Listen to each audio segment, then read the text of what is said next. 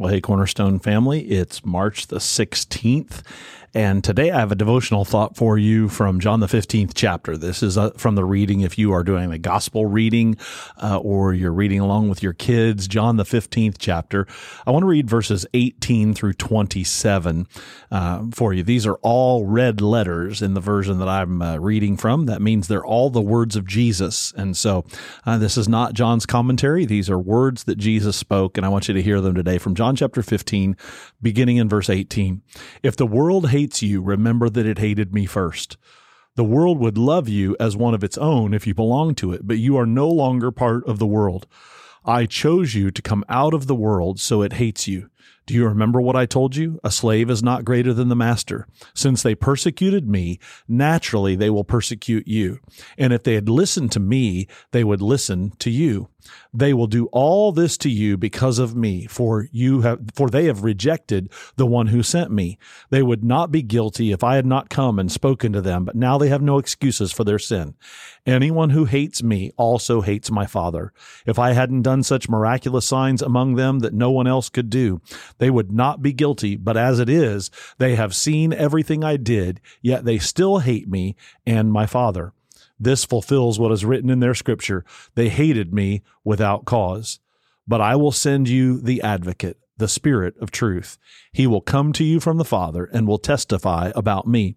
And you must also testify about me, because you have been with me from the beginning of my ministry you know, modern psychology has made all of us sort of armchair psychologists. We we post things on social media about phobias and neuroses and things like that. And um, one thing we talk about a lot is paranoia. And uh, there's a lot of conspiracy theories that float around because of politics. And I see Facebook friends accusing other Facebook friends of being paranoid and so on and so forth. And you could read this passage of scripture from John chapter 15 and think that perhaps Jesus is being paranoid. Um, but it's not paranoia if somebody is actually out to get you. And we know the story. We know that there are people who are out to get Jesus. And so what he's saying about persecution and what he's saying about the world hating him and being after him, it's, it's all true. It's all proven to be true as Jesus goes to the cross, as they come after him. And so what does that mean for us today as followers of Jesus Christ? Uh, should we be paranoid? Should we think that we're being persecuted? Well, I, I just want to address this because I think it's something that we talk about a fair amount in the church. And I think there's a great deal of understand and misunderstanding about it going around in the church today. Um, there certainly is persecution in the world today for Christians.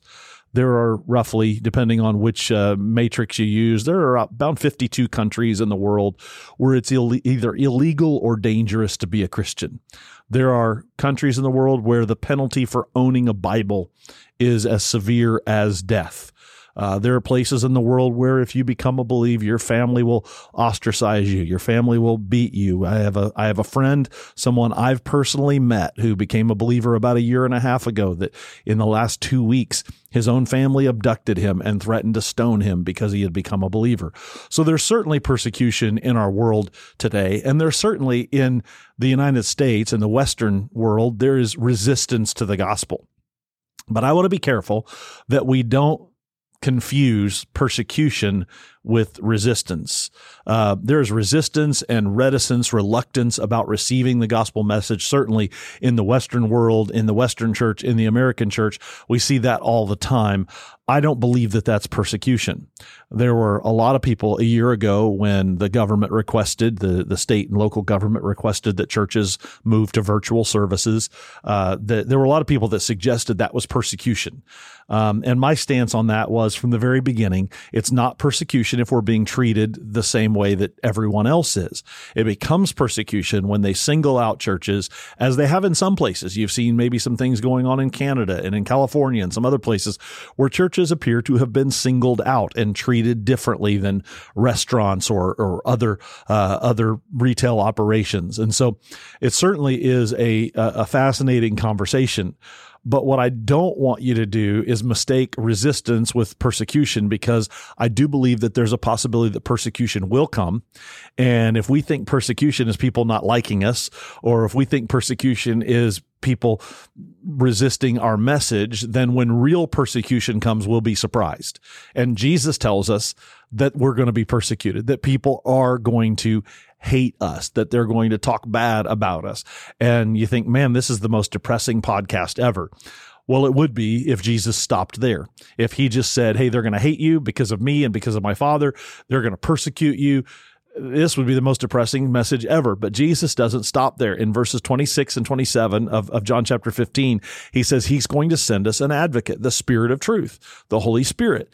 And so, what I want to remind you of, whatever we're going through right now, whether it's resistance or ultimately persecution, we have this hope, and that is that the Holy Spirit is with us. My friend, a couple of weeks ago, who was abducted by his own parents and they were going to stone him, he, he made it out alive. And I'll tell you that whole story sometime, but he told our our missionary friends after he made it out alive. He said, None of my fellow believers were with me, but I knew that Jesus was with me in that moment. Well, how could he know that? Because Jesus sent the Spirit of truth. Jesus sent the Holy Spirit so that we wouldn't be alone when these things that he predicts come to pass, comes to pass. When when we're persecuted, when we're hated for for for his sake, when when people talk bad about us, it, Jesus is saying it's all coming, but you're not going to go through it alone.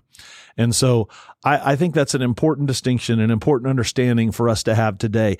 Don't mistake resistance for persecution, but also remember no matter what comes, we have the Holy Spirit.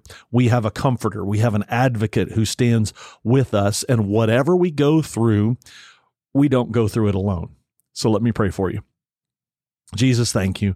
Thank you that you didn't leave us alone, that whatever we face, whether it's persecution or, uh, or resistance or just people talking bad about us or just in general people not liking us, that you promised us, whatever it is, we wouldn't go through it alone. You sent the Holy Spirit to be with us, just like you were with my friend a couple of weeks ago when his own family tried to stone him.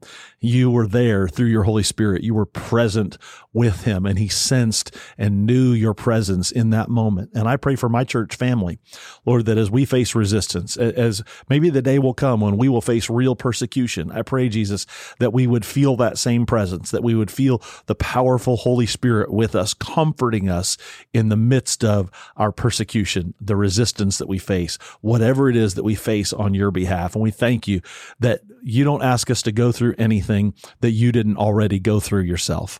And so thank you, Jesus. Thank you for your presence. Thank you for your power. Thank you for your spirit. In Jesus' name, amen. God bless you. Have a great day.